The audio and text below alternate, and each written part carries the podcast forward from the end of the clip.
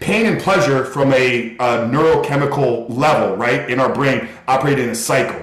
So if you pursue pleasure, your body's going to initiate pain. And pain comes into like feeling of hopelessness, the lack of meaning in life, anxiety, depression. Those are pains that's associated with chasing short-term pleasure.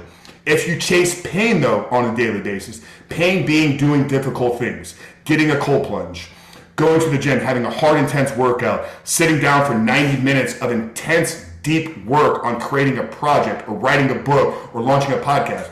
Painful in the moment, right? Not pain like you got stabbed, but shit, I don't know what the hell I'm doing right now. I got to figure this stuff out. When you pursue pain, your body produces pleasure.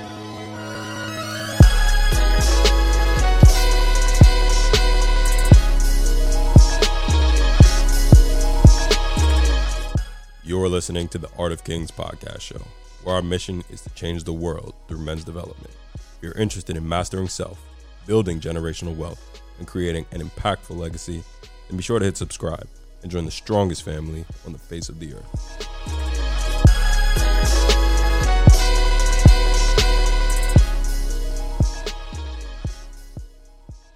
Peace, family. Welcome to another episode of the Art of Kings podcast show. As always, I'm your host, Tsion Stevens. Today I'm joined with a very special guest who I will announce momentarily. But first, if you're not already subscribed to the podcast, pause this episode. Be sure to subscribe, turn those notifications, because I would not want you guys to miss a single one of our episodes. We drop valuable episodes every single Tuesday. And again, I don't want you to miss a single one. But without further ado, my guest for today, founder of Rebuilt Recovery and host of the Superhuman Life podcast, Frank Rich. Frank, how we doing, bro? Good, brother. Good to be here, man. Appreciate uh, the invite. Yeah, for sure. Honor to have you. Honor to sit and talk with you today. I'm really excited for today's conversation. I think is going to be super valuable for the audiences. Let's hope so, man. Yeah, yeah, for sure. So if you want to just for for any of our guests who are not familiar with you or the work that you do, if you want to just give them a, be, a brief little background, who you are, what you do, and you know, we'll start from there. Yeah, man. Um, I appreciate uh, the opportunity here today. You know, you mentioned a couple things there. Uh, CEO and founder of Rebuilt Recovery and host of the Superhuman Life podcast. You know, our company, what I like to say is our mission is to help men become better men by quitting porn and rebuilding their lives. So, yeah, we are a coaching organization that's uh, you know gives a lot of free content out there, uh, but we have coaches, uh, coaching programs, courses, books readily available for the guys that are you know really struggling with a compulsive uh, and behavioral addiction with porn and masturbation. Um, you know, the podcast originally started. I launched it in July of 2019 um, after my own, I say, 20 year addiction to pornography. It probably really escalated around the 10 year mark. So I struggled, you know, with, with my own issues, right? And, and probably for a long time, I wasn't really aware of the dangers of what I was doing to my mental health, my emotional health, my spiritual health. Um, you know, a series of events led me in 2018 to coming to my faith. That's a big catalyst for a lot of the things that we're doing here. Was finding my faith in late 2018, um, and then realizing that I was addicted to porn uh, towards the end of 2018, and, and getting that under control. Um, you know, kind of the signature sobriety date that I point to was February 14th of 2019. That was when I really felt like I was beginning to get this thing under control. That led to, you know, a couple months of what, you know, we call a kind of reboot or reset, where literally your brain is healing. And as your brain heals, you start to see the world a whole lot differently. You start to see people differently. You're no longer objectifying every woman. But in reality, Tsion, I started to see myself in the world and kind of the role that I played a whole lot differently. So that led me to launching the podcast. You know, initially the podcast was really a passion. Uh, it was about raising awareness, um, documenting my own stories, sharing other people's trials and tribulations, and we just wanted to do put good out there into the world, much like you're doing here, right? Um, you know, six, seven months goes by. We had, you know, some initial success uh, with the podcast. We got picked up, obviously, by Apple. Uh, they put us on their front page, new and noteworthy. That got us some traction early on with the show. What was interesting, though, at, at the time, I'd been running a, an online fitness company, and uh, you know what was what was interesting is over the course of the first couple months with the podcast, the messages I started to receive socially and through the DMs changed from Frank, thank you for your fitness tips. Thank you for these workouts. I'm getting jacked. All that stuff is great. And, you know, I still love if somebody sends me those messages today, right? Uh, but what was interesting is as the men started to reach out and say, Frank, thank you for the vulnerability. Thank you for having these conversations. If I think back in 2019 and 2020, there weren't a lot of guys like yourself that would be open to having this conversation. Now I feel like I played a role in maybe raising some of the awareness and the acceptance of it, right? But back then, a couple years ago, like it wasn't at the level of awareness, and it's still not where I think it needs to be today. So as guys started to reach out and say, Frank, thank you for what you're doing. Thank you for having these conversations then they started to say, Frank, can you help me? And this was, you know, January of 2020, like pre-pandemic, like a completely different world than we live in today, right? Uh, and at the time, man, you know, I was running the fitness business. You know, we were we were doing okay there. I was really entrenched in helping to build and scale a marketing agency as well. So I didn't think initially I was going to create a you know coaching company and help guys overcome pornography. I thought maybe just having the conversation would be enough. But after getting enough messages and requests and having some conversations with, you know, the, the meaningful people in my life, mentors, coaches, guys that I kind of look to to help me process issues and, and, and, and help kind of, you know, come up with solutions. They said, Frank, there's something out here for you. You know, God didn't take you through, you know, this journey. He didn't help you overcome this thing in your life for you to keep this just to yourself. So January 28th of 2020, you know, was was our kind of like I say soft launch date of Rebuilt Recovery. That's the day we kind of took on our first couple of clients.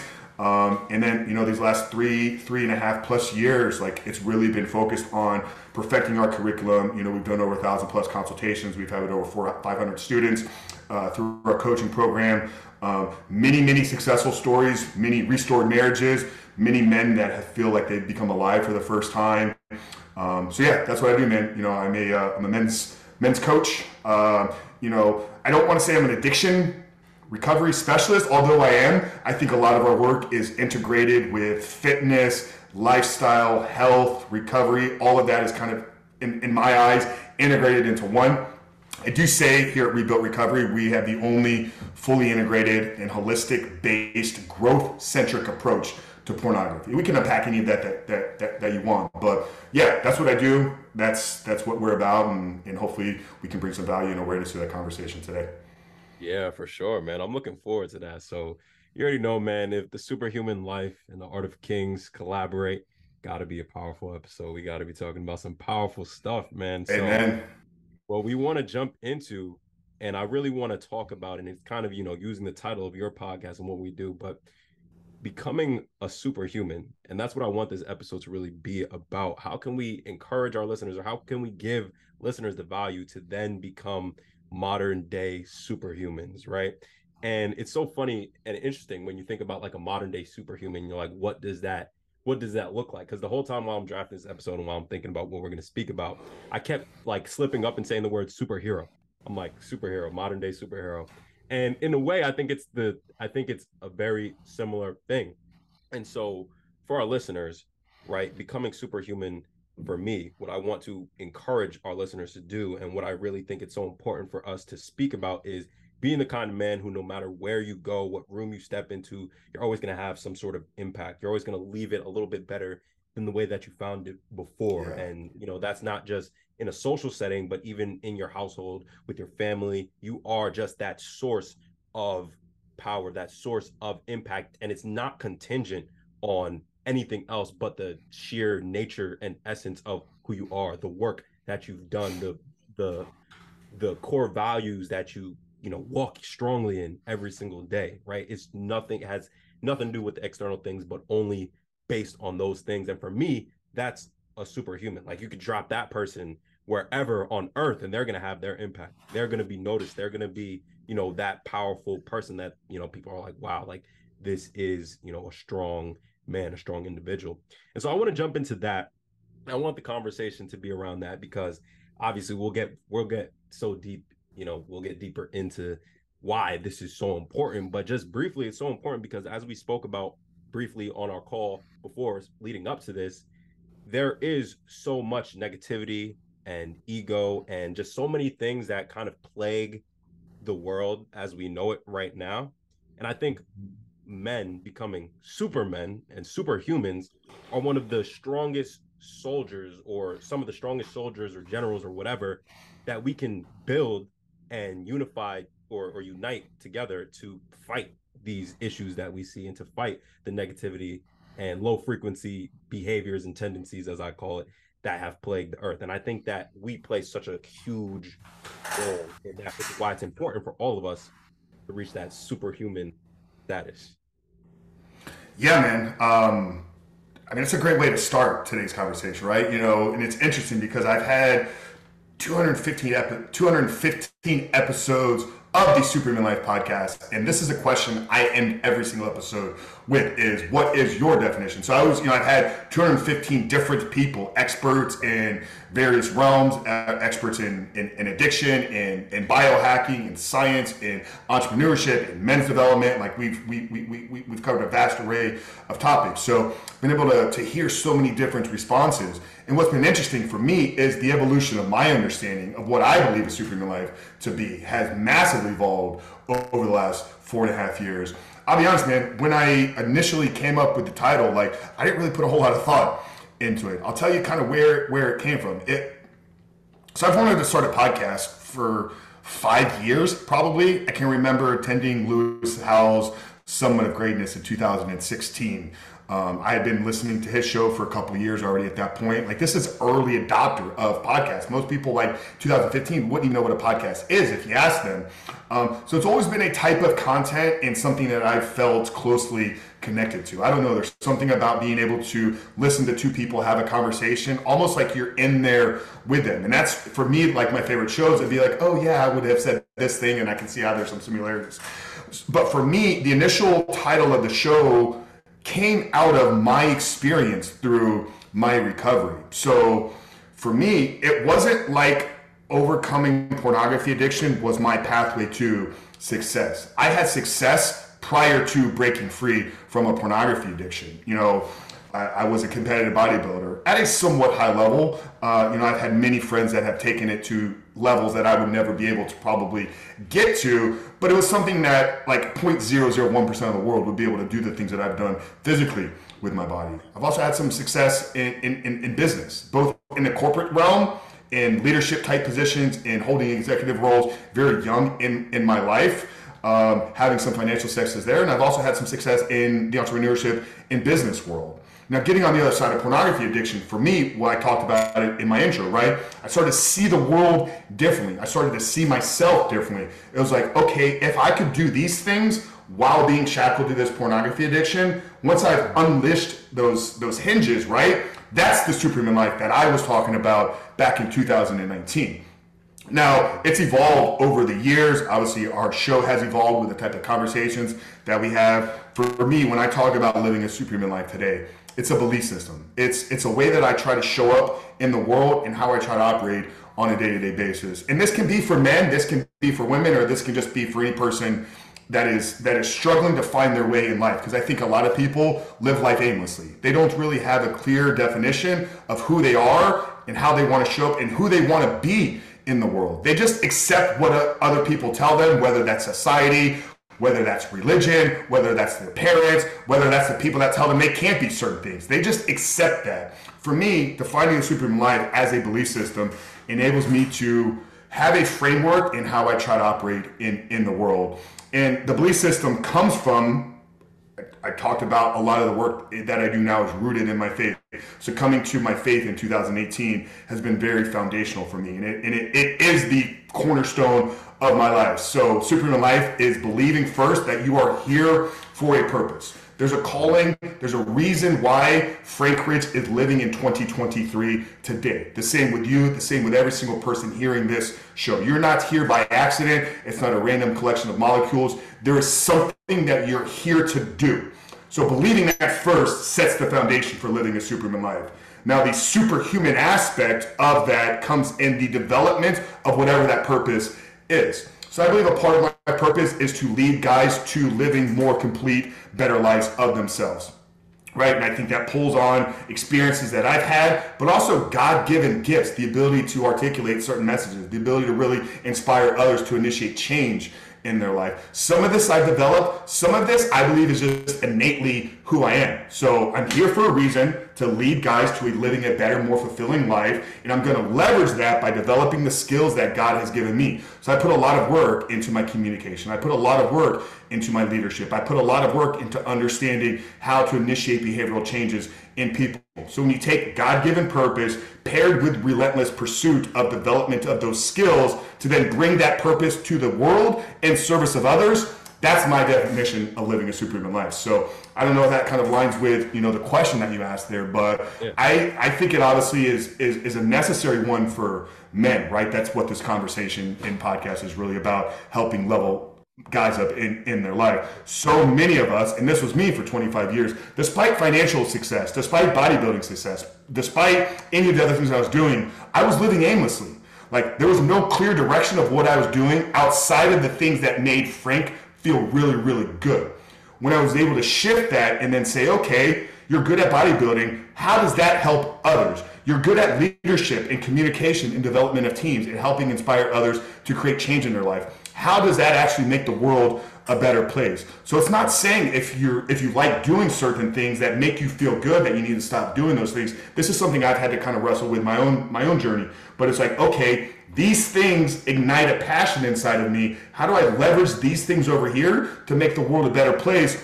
In essence, so everybody can become superhuman. So yeah, that's kind of been, you know, my you know journey articulation evolution of what living a superhuman life has really been and i talk about five kind of key areas you know i think if a guy pays, places emphasis in his faith it, it doesn't have to be faith in Christ, faith in God, but faith in something, right? Like there's there's got to be something that is beyond you that you root your belief system in. So faith comes first. Number two is your fitness, and fitness is not just the physical development. Obviously, I'm a bodybuilder. I do believe in some aesthetic look to physique. Just there's something masculine and, and, strong about that. But that's not everybody.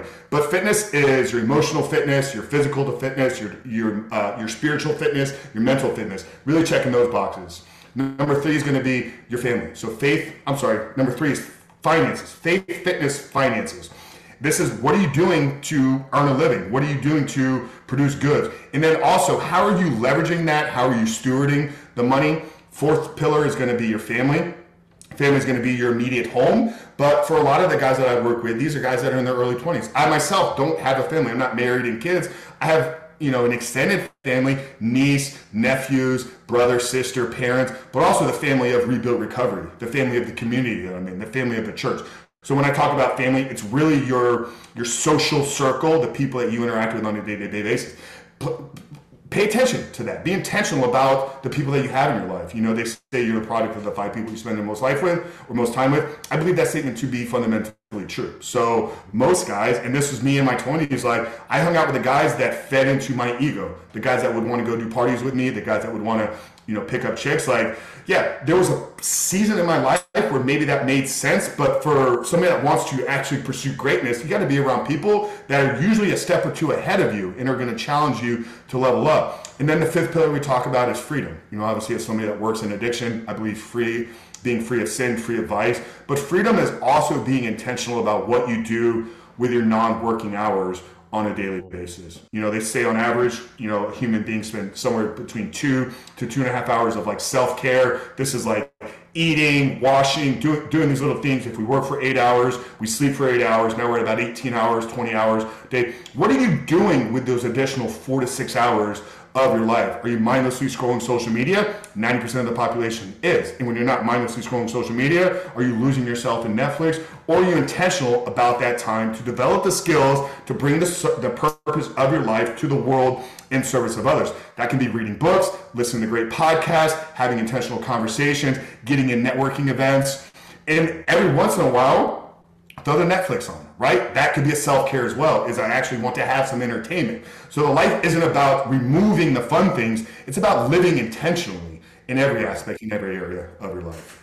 Yeah, yo, I love so many of the things that you just said. And I wanna I wanna talk a little bit about I want to touch on all all five of them. I actually had a little bit um or I was I was definitely going to touch on a few specifically fitness and finances, which are two of the topics that we I feel don't speak on as much as some of the others on the podcast, or at least in recent episodes. So I wanted to kind of bring those back to back to topic.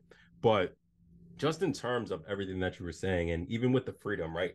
I want to start there really quickly because there was something that you said about freedom that was really key and that really made me think about how most of society is really functioning, right? So those people who are screen sucking and who are just on social media for that remaining four or five hours that they have of free time or are just using that only to watch Netflix and really don't have any further direction than kind of the mundane lifestyle that they're going through, the average mediocre kind of just pursuit of, you know, the job and then the screen sucking, go to sleep, repeat every single day. And it's kind of just a life, an aimless life without purpose. Those are the people, for the most part, who you will hear complain about so many different things in life. Ah, the government is not going this way. Ah, inflation. Ah, like a million different excuses. Like you could talk to these people, a million different excuses as to why they're not seeing growth in their life, as to why these things are happening. So when I hear you talk about freedom and you include it in one of the five F's, I think a lot of people, when they initially will hear something like this, it's like, how can I be free when I live in this kind of governmental system? How can I be free when things are happening around me? Right. That's the mindset that so many people will have. And that's something that has never sat well with me. It frustrates me like beyond belief because it's just like, how can you put so much power in everything but yourself? Like, it's incredible to me how quickly people will diminish their own power and their own self-worth by just saying like i can't do this because this is happening well shouldn't you be more powerful than the thing that is external like have more faith in yourself. Understand that again you are here for a purpose that you are powerful that you are strong. And so i think that that freedom comes from in the in like internal. Freedom is an internal feeling. There's so many of us or so many people who are who are mistaking their lack of freedom for what's happening around them when it's really a self-imposed limitation and that can be through multiple forms and i, I want to use that to kind of segue into into vices and different things of that nature which i know yeah. yeah and you know first off let's be let's be honest though right like some of those things are true right? Inflation is a real thing. You know, I think it's what the average American right now spends 9,000 more dollars per year just to live at the same level. So I don't want to have a conversation and, and, and not point to actually some of that shit is happening.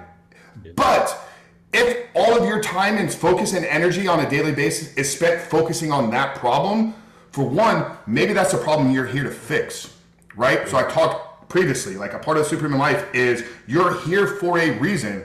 I recognized in 2019 that there was a massive hole in the awareness of understanding pornography addiction. In reality, there weren't a lot of, there was not a single guy in the space that I looked at and said, you know what, if I was a young man and I was struggling, he would inspire me and that's and that's and that's maybe gonna hurt some people that are friends of mine. I love these guys. I brought a lot of I brought a lot of colleagues onto my podcast to give them a platform because I I know for one, Frank Rich is not for everybody, but none of those guys were inspiring me. So I said, you know what? There's a problem in the world.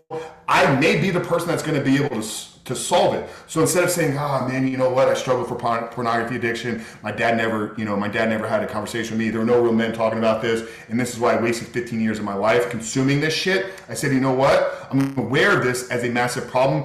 I actually believe I can solve it." So for the guy out there that is constantly thinking about all this shit or whatever, it's like, hey, either don't talk about it or, or, or do something about it. But that's that's that over there. Let's let's move on to maybe add some you know hopefully something that could help somebody, right? Because you talk about these screen sucking people, they're spending four six hours a day.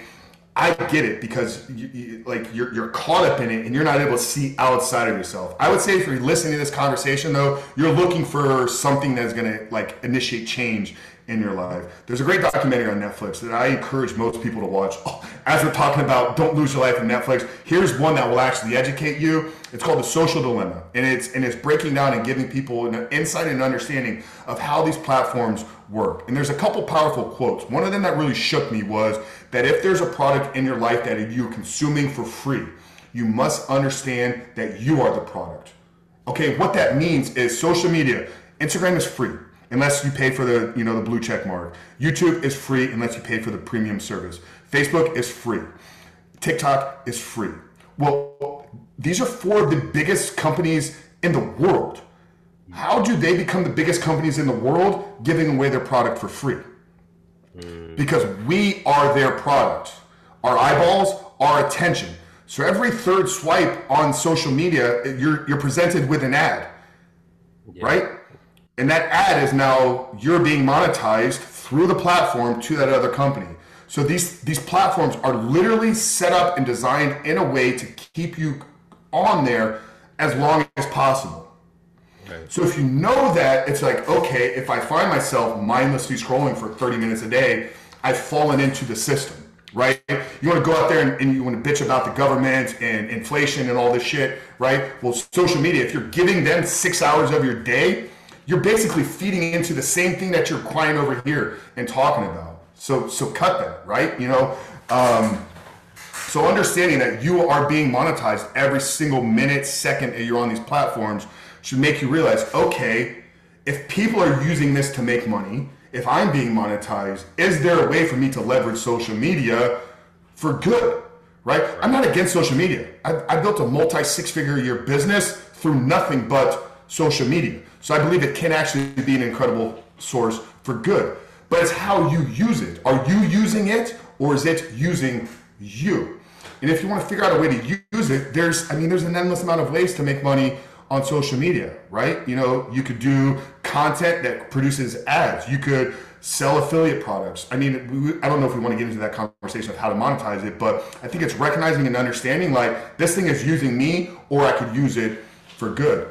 But Uh, right. in reality, like sometimes you just got to have the tough, hard conversation with yourself and being like, I'm not where I want to be.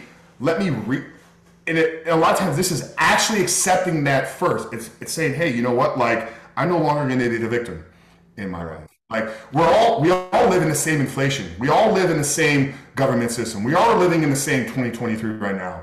Like, and there's millions of people that are crushing it and succeeding, right? Yeah. Do they have something that these people over here don't? Yes. It's their mindset. And that's it. They don't have certain skill sets. Maybe they've developed certain skill sets. They don't have innate abilities. Like they're the same human beings, right? It's just they have a different mindset. So it's got to start with no longer being a victim. And I think that is probably the biggest plague that is that that is facing the world right now is this victimhood, victim mentality. And here's the thing: social media will actually feed into it, right? Because I was having this conversation with somebody at the gym literally yesterday about two bodybuilders that train at the gym. One's a man, one's a female. Both in the last three days went on social media and were crying about the world that we currently live in. These are grown men, like going on social media. And you know why they do it? Because the same people that they are is to like it and comment and be like, hey, it's to be okay. So it makes you feel good. You know what actually feels good? Is doing the shit that's hard because on the other side of it, you feel good. Is inspiring others, is developing your God given skills and passions to then bring that to the service of others. So it's this chemical, like a lot of this is chemical. And, and if we can understand that, like, okay, I'm chasing short term, immediate hits of pleasure, right? Every swipe, every every porn, whatever it is, every every swig of any vice, right? It's short term, immediate pleasure. Okay, pain and pleasure from a, a neurochemical level, right, in our brain operate in a cycle. So if you pursue pleasure, your body's going to initiate pain. And pain comes into like feeling of hopelessness, the lack of meaning in life, anxiety, depression. Those are pains that's associated with chasing short-term pleasure. If you chase pain though on a daily basis, pain being doing difficult things, getting a cold plunge, going to the gym, having a hard, intense workout, sitting down for 90 minutes of intense, deep work on creating a project or writing a book or launching a podcast painful in the moment, right? Not pain like you got stabbed, but shit, I don't know what the hell I'm doing right now. I got to figure this stuff out. When you pursue pain, your body produces pleasure because on the other side of doing hard work will actually be releases of dopamine and all these other neurochemicals that actually make us feel alive and in time. So it's realizing like you are in control of your biology. You are literally in control of these neurochemicals. You can chase the short term pleasure and have your body give you pain on the back end, or you could chase a short term pain for a short while, hard workout, ice bath, and then your body's going to give you pleasure. So, yeah, we can get into hacking any of that if you want, but hopefully that answers yeah. your question. Nah, yeah, for sure. I like so just to kind of just add on to that with a actually like kind of like a follow-up question, right? Because one of the things that frustrates me, right, is those there are guys who will go like I can achieve all of the things that we're talking about right now um in terms of like finance stuff, the like whatever it is that will be like socially looked at as this dude is he's he he made it. He's uh you know like he's doing well. Like whatever it is like I can achieve that status to the eye while still holding on to the vices, while still watching porn, while still eating terribly, while still doing like all these other things. And you will have some guys who are, you know, maybe doing decently financially like how you like how you were before you said that you you know found faith and you were still watching porn and different things like that and i think that there's a lot of men who are in that kind of phase and will hear something like this and be like i can continue to go on the way that i'm that i'm currently living right and so my question is if any of those people are listening right now what would you say to them they can or they are i would ask i would ask the follow-up question you can do these things or you are doing these things because if you can and you're not then why aren't you Right. Yeah, yeah. Right? Right? Like, are you just speaking in terms of like, I can do these things, but I'm deciding not to? Well, then don't say you can. Like, but if you are doing those things, here's the thing, man, is you know how many millionaires I talk to every single week? A lot of them.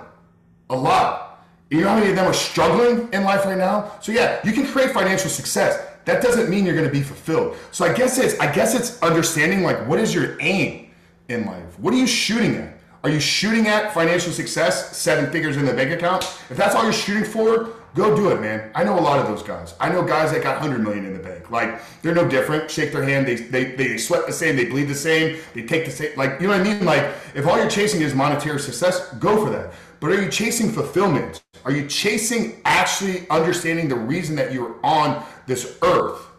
I don't believe that you can do that while having these vices in your life because these are these are the short term uh, detour in chasing the fulfillment because fulfillment is hard. Yeah, it's like it's sacrificial. It's I'm getting out of my own way and I'm doing things for the service of other people. Mm. I'm Frank Rich is here to make the rest of the world a better place. And if I succeed in doing that, I will have the most amazing life. Right, right. But I think the guys that you're maybe speaking to are like, they're still living in the egocentric phase of like, I am here for myself and nobody else. Mm, yeah, yeah.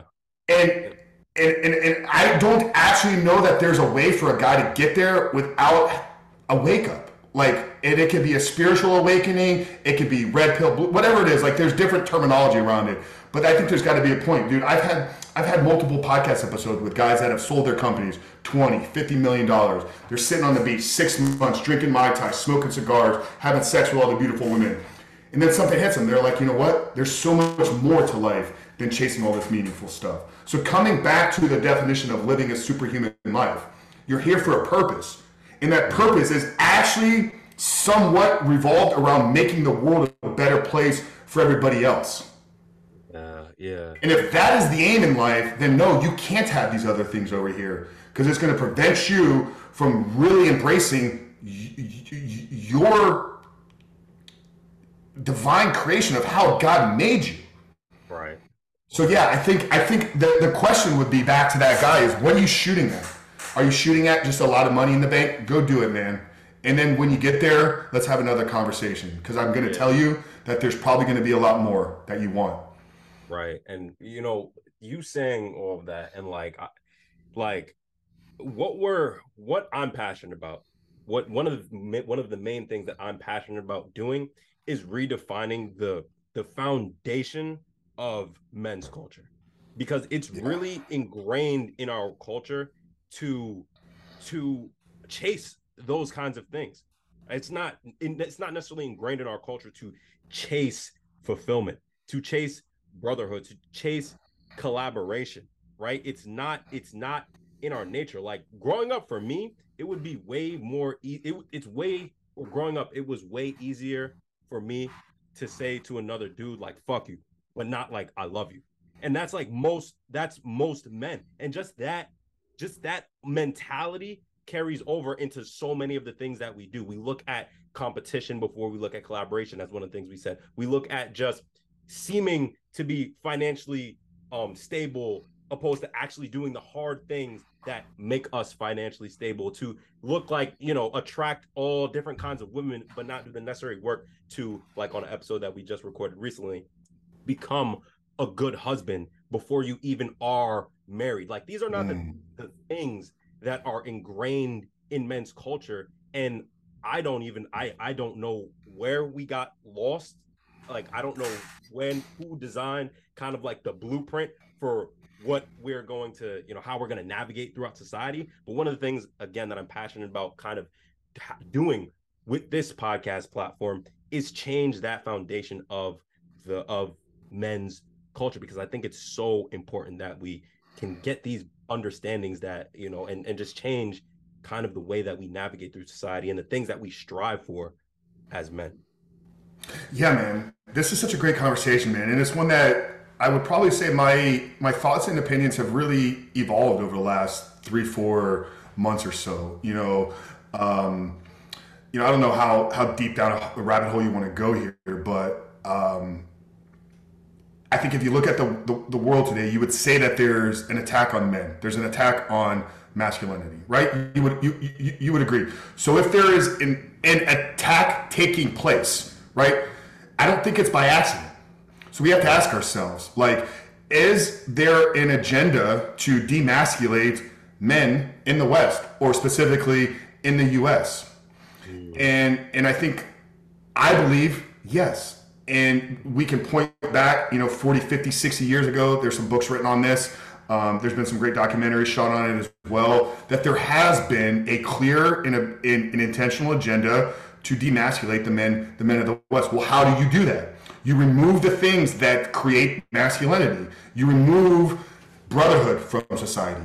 You remove service-based thinking from society. Like it's it's not that men became demasculated and the byproduct is lack of brotherhood, lack of meaning, lack of purpose. It's no. We stopped telling men that those were the important things for 40, 50, 60 years. And now we have a generation of of, of young men that were born not taught these things. And we can even talk about the removal of the father out of the home, right? You know, I think if you go back 60 years ago, I think in the 40s or 50s, the, the birth rate of, of children to single mothers was 4%. Four. 4% of all children, like 60 years ago, were born to a single mother. Okay. Now it's over 40. Wow. Okay. So you have 40% of all children being born into this into this country without a father in the home. Well, who the hell teaches boys to become men? Mm. Not women. Yeah. Yeah. So we have a crisis of lacking male initiation, lacking fathers in the home, lacking like the foundational things that were taught. I was taught growing up, yes, you compete, but you play with respect, right? Like as an athlete growing up, every single time I got on the field, I wanted to kick that team's ass. And I was taught from a very young age. But then when we were done, we walked across the field, we locked arms, we, we, we shook, we hugged, we did whatever. But there was a competitive with a layer of respect on top of that. But now there's now there's a uh, now there's a culture right where you're a winner just for showing up. Yeah. Participation trophies. And then if you don't like it, you just leave. You know what I mean? So I think a lot of this has been conditioned into us. So take guys like yourself. It takes conversations like this to remove that hatchet, right? And start to raise awareness. But eventually we're all gonna have to wake up and be like, hey, the shit that I was I was taught when I was when I was younger, that's not right. How do I how do I bring these things into my life? So I don't think it's I don't think it's we've created this by accident. I think that this has been removed from us. And now what we're seeing is we're seeing the crisis in young men all around the world. Yeah, absolutely. And like it's crazy because so the attack on masculinity, right? If you like the word that's or the words or the phrase that's coming to my mind is like toxic masculinity, right? Which I hate. I don't ever, I don't ever, I don't use that though that phrase. It's annoying to me because there is no conversation about the opposite of that, right? There is only talk about toxic masculinity and what what what that creates is the idea in men that being masculine is toxic, Like that is the idea that is created from the idea of toxic masculinity because there's not enough conversation around what is the necessary masculinity because masculinity is absolutely necessary. What's the opposite of toxic? Like it's it's the absolute opposite of toxic. You can't the words don't the words don't mesh together. They actually contradict each other. Masculinity is frame, structure, respect, loyalty, integrity, honor. Like n- nothing about any of that is toxic. And here's the thing: is anybody that's screaming about toxic masculinity? If shit hits the fan, who are you looking for? You're looking for the masculine man in the room. Fact.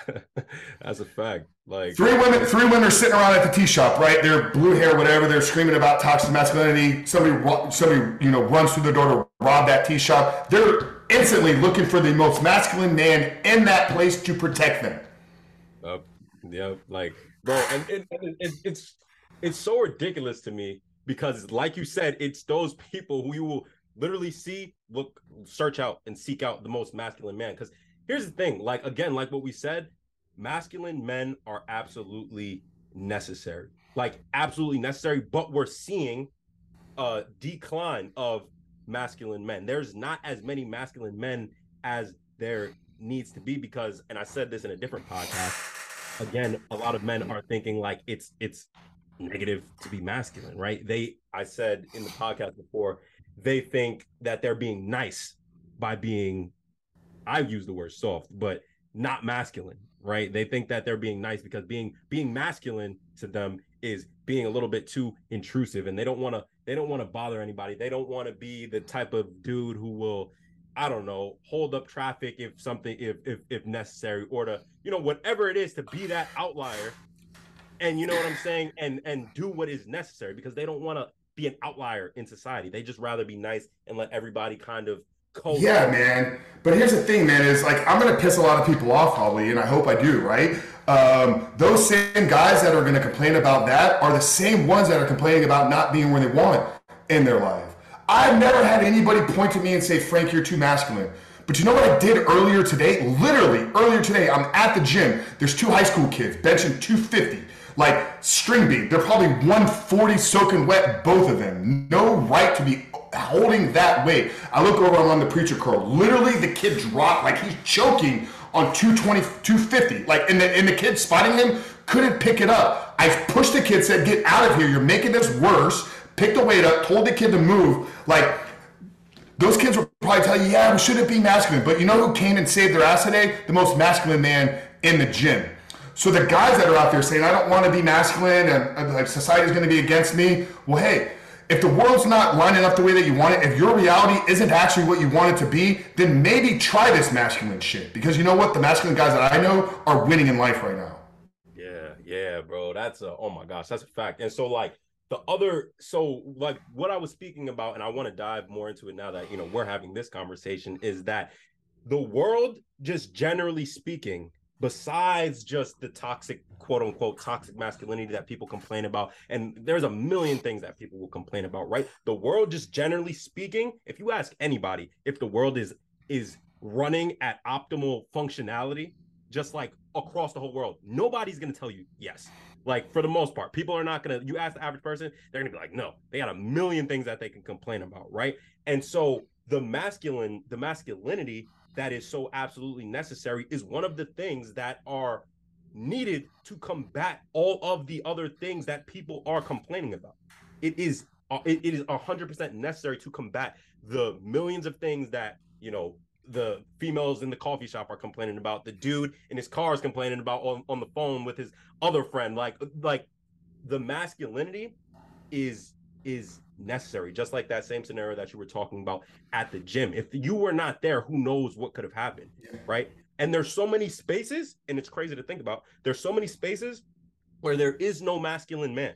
There's so many spaces where there is no masculine man, and what that results in is you see things like young men killing one another right? You think that that like people who are against masculinity, like you think that's cool? Like you think that people who might have grown up without fathers are, you know, walking around with no sort of guidance, with no sort of clarity on how to be an actual man and it results in these kinds of things. The people who struggle with the porn addiction because they haven't had anybody to talk to them about these things escalates and escalates and escalates and you know this is going to be this is going to be crazy but you have people like raping children like things like that and these these these heinous crimes and activities that happen they're happening amongst men. These are men doing these things and i don't think people realize that that is because there's an absence of masculinity. Like these heinous crimes are on the other side of masculinity, the complete opposite. That's because we don't have enough masculinity.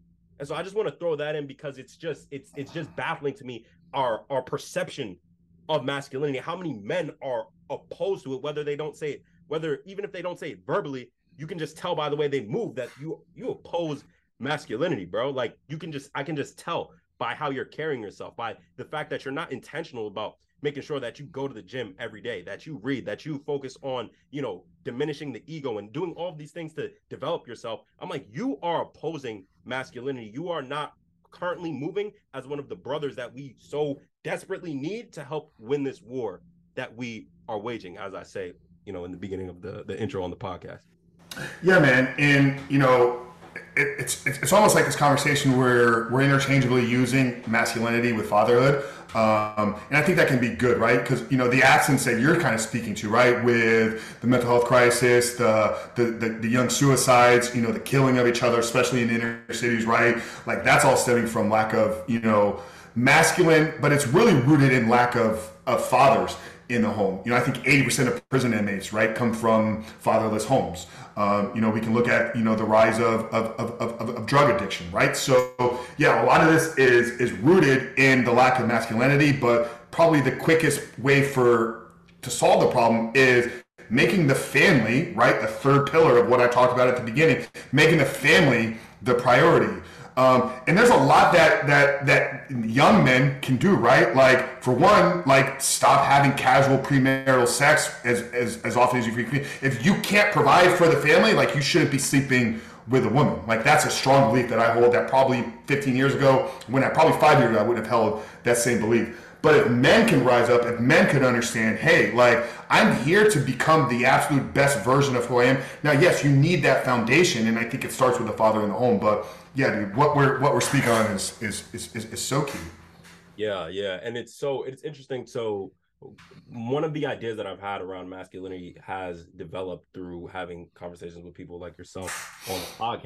And one of the things that I've really kind of noticed is that masculine men are able to create spaces. And what I mean by creating spaces, I mean I mean it in so many different senses. But one of the conversations that where first kind of came to my mind is we were talking about the power of vulnerability on one of the episodes, right? And we were talking about how men are afraid to be vulnerable because that's looked at as being weak, that's looked at as being soft. So they don't lean into vulnerability to actually learn the things that they have to learn and make the connections that they have to make and do all of that, right? That's a whole different conversation. But there, from that conversation, we kind of began to speak about how not being vulnerable not being vulnerable is also is also kind of keeping you from saying the things that need to be said right? Because once you then start saying something that needs to be said you are vulnerable to whatever comes after that right? You speak your mind then you have to be strong enough to like stand by the words that you say right? Like both of us what we're saying on the podcast we're throwing out a lot of things that we strongly believe in and i guarantee if anybody comes up on this podcast and tries to come like come at us for any of the opinions that we're having we're going to be strong enough to defend what we say. But a lot of people they might not be you know in the place where they feel like they're strong enough to defend the things that they say or whatever. And so because of that they don't say the things that need to be said. And because of that then all types of conversation can happen in your space. And that could make the people around you feel uncomfortable whether it's you know a good friend of yours or your spouse or whatever right? You don't want to be the kind of man who somebody can just come up in your space whether it's your house or just your vicinity and just say whatever they want to say around your kids around your wife around even your friends or whoever it is. Just say whatever they want to say and do a bunch of things that don't align with your core values or anything like that but you're not being the man that you need to be. You're not being strong enough to like be like chill out with that, bro. Or it doesn't even have to be anything crazy, but just speak your mind and say, yo, this can't continue. Right. And I think that that's also a key part of masculinity, being able to insert yourself where necessary and do it unapologetically. Like that's a another key thing that I think masculinity really brings. Yeah, man. Vulnerability changed my life, dude. And I don't I don't see vulnerability probably in the same lens that that most people do. Like vulnerability isn't a weakness. Vulnerability isn't the acceptance of there's a problem that you can't fix. When I say vulnerability changed my life, it's in 2019. I actually went to the people that cared about me in my life and said, "Hey, this image of Frank that I've been building and projecting to the world actually doesn't have everything figured out. I've been dealing with some demons in my life. There's been some issues that I haven't had full control over. But I'm done with that and I'm creating this new life moving forward. I was on a podcast recently. I, I flew up to Atlanta um, and did an in-person uh, one of these amazing conversation, and I shared something there where it's like men sometimes they're afraid to go to their wives or their their women in their life and and share their problems, and that's true. The women don't want to hear about all the problems in your in your life unless you're coming with problems plus solutions. So I think vulnerability needs to be reframed of saying, "Hey, I'm not perfect. Like there's been one perfect human being that walked the earth. So to project your your image as a man that you have all the shit figured out, people know that you're a fraud. But what they're open to hearing is saying, "Hey, I've actually recognized these are the areas in my life that I'm lacking, and this is what I'm doing to change it." Hey, I'm I realize that I'm a fat, lazy piece of shit. So I hired a fitness coach. I downloaded the training app. I signed up for the gym. I'm waking up at five o'clock in the morning to make sure that I get there. That's vulnerability. But just saying, ah, you know what, I'm fat and it's the world's problem that did it to me, that's weakness. And I think too many people look at them as the same thing. Yeah. So as men, if we could start by surrounding ourselves with other strong men that are also vulnerable. Like I'm a part of a few different men's groups, right? And these are incredibly successful guys, like business owners, entrepreneurs, doctors, lawyers, real estate executives, all like a, a collection of guys. But every week we all get together and say, hey, you know what, man? Earlier today, I was I was dealing with some stress at work, and I and I lashed out at somebody. Like, but I took care of it, and now I'm solving it and I'm processing it with with a group of guys. But if we don't talk about the things that are going on in, in, in, the life, this is the guy that, you know, you see him for six months, right? You know, you, you, you, we've all, maybe we haven't all had somebody that's taken their life, but you've seen these stories online, right? Where there's been this guy that it's like, you ask me how he's doing, you know, I'm okay. I'm okay. I'm okay. Right. That guy six months down the road takes his life, right? Because what he was doing is every time when somebody asked him what was going on and are you doing okay, he lied to them but more importantly, he lied to himself. So what ended up happening in that man's subconscious mind is the person that he began to see was nothing more than a liar. Mm. So he hmm. deteriorated the relationship that he held with himself. Yeah. Uh, so you know, we we went in a in a direction that like I I I enjoy more than what I had planned. So I'm kind of just throwing the thing that I had planned out the window, and I'm I'm keeping this going right here. So, what is like let's talk about and this could be one of the last things that we talk about let's talk about that relationship with self. Like that is one of the most important things when it comes to personal development when it comes to so many different things but especially in the realm of personal development. And i think that that's one of the factors that separates the men who i truly trust and who i truly know are going to be successful in whatever they put their mind to who if they're not already successful like that is one of the things that like i look at first in men just period. That relationship with self because i know that if your relationship with yourself is that number one thing on your mind it doesn't matter who you're around whether you're around people whether you're by yourself the things that i know are true to you your core values i know you're going to walk firmly in those regardless of who's around. So the things that you say to me is like cool, like I hear what you're saying, but they won't be taken as seriously as the person who is like has that great relationship with themselves. Like I don't, I'm not letting myself down. Like I'm not letting myself down because then I know that it's way more serious. I know that that person he's going to be successful. He's winning at life or he's going to win at life. So let's just let's just briefly talk about building that relationship with self what's the importance of it how do we begin to build a better relationship with ourselves. Like, let's just talk about that for a while. Yeah, man. I think it's the most important relationship, right? Because you're in a marriage, right? You know, you see your wife, you know, in the morning for an hour, you see her at dinner, you know, you maybe spend, you know, date night with her and you spend some hours with her on the weekend. Collectively, maybe you spend 12, 14 hours a week with her. You spend, you know, a fair amount of time with your kids as well. You spend a lot of time with people, your coworkers, those relationships. You spend 24 hours a day with yourself, and you will spend those 24 hours with your day, with yourself for every day for the remainder of your life. So it is the most important relationship. Most people don't actually see it though as a relationship. They just accept it as I'm here. And there's actually, I do believe that there are two two parts of us, right? Like there's there's there's the biology component. Our body is here to survive, and then there's our mind or there's our spirit, which is kind of at an elevated state. But I believe it's the most important. And here's I love this conversation because I think I have some some differing views on the concept of self-love. Like you look in the personal development, self-help world, online space right now, everybody's about self-love. Self love yourself for who you are. Bullshit. No, if you're not actually who you're meant to be, if you're not who God intended you to be, love yourself.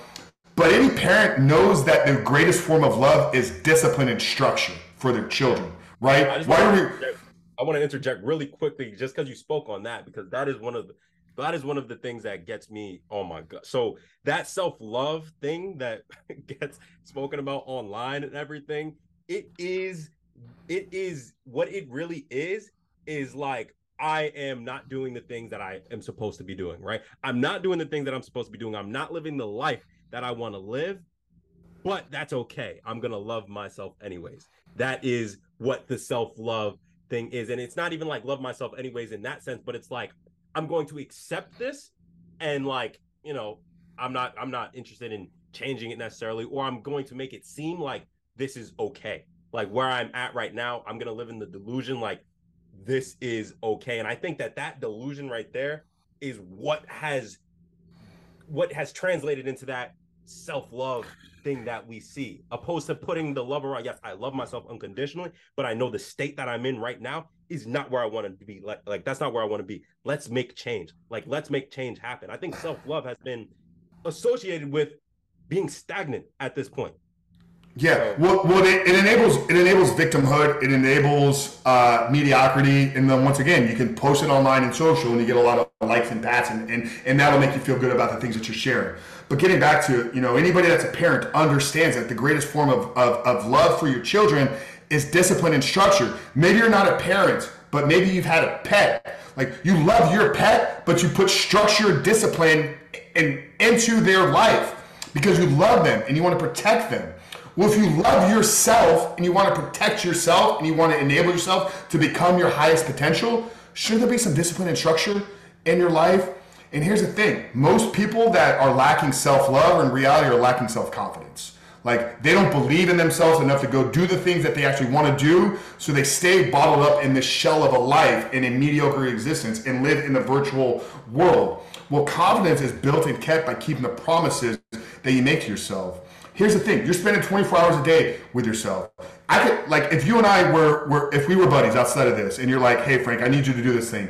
I say, "Yeah, you know what? I'm going to get it done." But we may not actually have another conversation. You may you may think that I actually did it, and you would never know. So you, so your perception of me is going to be like, "Yeah, Frank's a good guy. He he does the things he says he's going to do." But if I say that I'm going to do something and then I don't actually go do it, you know who knows that I didn't go do it? I did.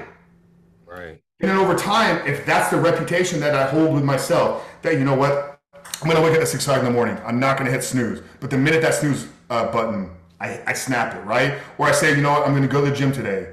But after work, it's long, stressful. There's a lot of traffic. I drive right by the gym, and I say, you know what, I'm not gonna eat. You know, I'm not gonna eat. You know, dessert after dinner because I'm gonna stick to my meal plan today. But then, you know, it's like late night. It's like, you know what, one cookie's not to be too bad. And I kind of sneak into the pantry and pretending like somebody's at the house. I know when I'm by myself and I eat it like, you know, I'm, I'm, trying to hide it from somebody. I'm trying to hide it from myself, but the thing is I can't. I know that I did the thing that I said I wasn't going to do. And if I build enough of a track record of doing that over time, that becomes who I see myself as. Mm, and then because so much of our life is operated subconsciously, they say 95% of our life is driven by decisions that operate on the subconscious level. That subconscious is only operating with the reputation that we hold with ourselves. Its job is to make our reality match what we believe about ourselves. So if my subconscious has literally a track record of everything I say, I do, I don't do. I hit snooze. I skip the gym. I eat the cookies. I watch the pornography. I cheat on the wife. I send a DM to the girl. I have the Snapchat account even though I'm not supposed to. Whatever it is, these things that we say we don't want to do, but we actually go do. If our track record is that, then over time, this is where self sabotage comes in. This is literally how self sabotage happens because the reputation that you hold with yourself is subpar of who you know you can be. So your mind is going to say, you know what, we need to make that man's life match what he believes about himself. Mm-hmm. And that's how you catch yourself doing things and you're like, how did I even get here? That is what self sabotage is. And that's how it happens. Wow. That's incredible. I didn't even I didn't even think about that, but that is that is really incredible. And what it makes me think about is what is the exact opposite of that, right? Now, let's talk about the person who has committed to everything that he said he was going to do. He has, you know, avoided the dessert. He went to the gym even though it was hard. He did every single thing. He kept every single promise to himself. What is that man's life like? He's unbreakable. Mm. Right? He he can't be stopped. Whatever he sets out to do, given enough time, will happen. That's living a superhuman life. If we want to tie it back all together and put a bow on this conversation, that is living a superhuman life.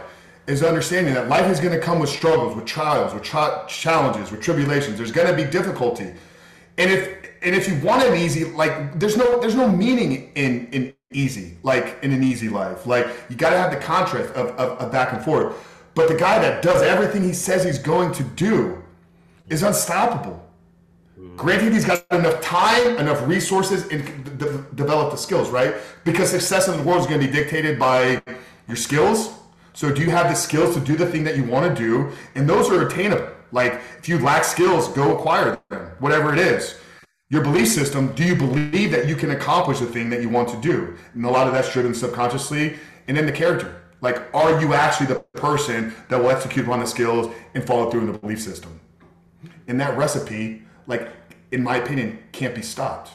Mm, I love it. I think that that that ties the whole conversation back around or ties it together full circle. I think that that is because we could obviously talk on these things for hours and hours on end. So. Dude, you can tell I'm passionate about this, bro. I could go all day on this, man. This has been this has been. I didn't know where I didn't know what we were getting into today, man. But this has been. I really enjoyed this, man. I I, I, I really love your insight and just just where you're at, man. And I'm a big fan of what's what's happening here. So I appreciate it, bro. I appreciate it. And yo, again, such an honor to have you here. Before we conclude, just leave a few places for the audience to uh, where they can check you out, they can hear some more of your messages, where they can see some of the work that you're doing. You can tell it here, and I'll also leave it in the description for them to check out. Yeah, um, you know anybody that's that's a fan of these long form type of conversations, you know, search the superhuman life. Superhuman is two words. Um, you can find us on any platform out there. You know, we drop an episode every single week. Uh, over 215 episodes in the bank, so a lot of stuff to really dive into. Um, if you want to connect with me, best place that I'm most active on is going to be Instagram. Uh, you can find that at Coach Frank Rich. Um, if you have questions about some of the work that we do, uh, and if you're struggling with anything in life, shoot me a DM and I'll get back to you. But yeah, check out the podcast or find me on Instagram. Best two places. Sir, we got you. So I'll leave all of that in the description. Frank, again, such an honor, brother, to have you on this podcast. That was a powerful conversation. Really thoroughly enjoyed it. So that will conclude today's episode. And I'll see you guys all next week. Peace. Peace, family. Thanks for listening to another episode of the podcast. The Art of Kings team is constantly working to create the best episodes and content for you guys so that we can further our mission and impact as many of our brothers as possible. However, we cannot do this alone, so we ask three things of the amazing community that will help us slowly but surely change the world. Firstly, we ask that you engage with the content. Our official Instagram is at underscore art of kings underscore. Be sure to comment your thoughts on topics, share posts you find insightful, and of course, stay up to date on all of the latest news. Next, we ask that you share this podcast directly with one person that you feel could upgrade their life by joining our family. This is the most effective way to help build our community and give value to somebody you care for. Finally, we ask that you take action. Actually apply something that you heard on the podcast to your life today. The execution of knowledge is power, and we love to see the community win big. With all that being said, I hope you enjoyed today's episode, and we'll see you next week. Peace.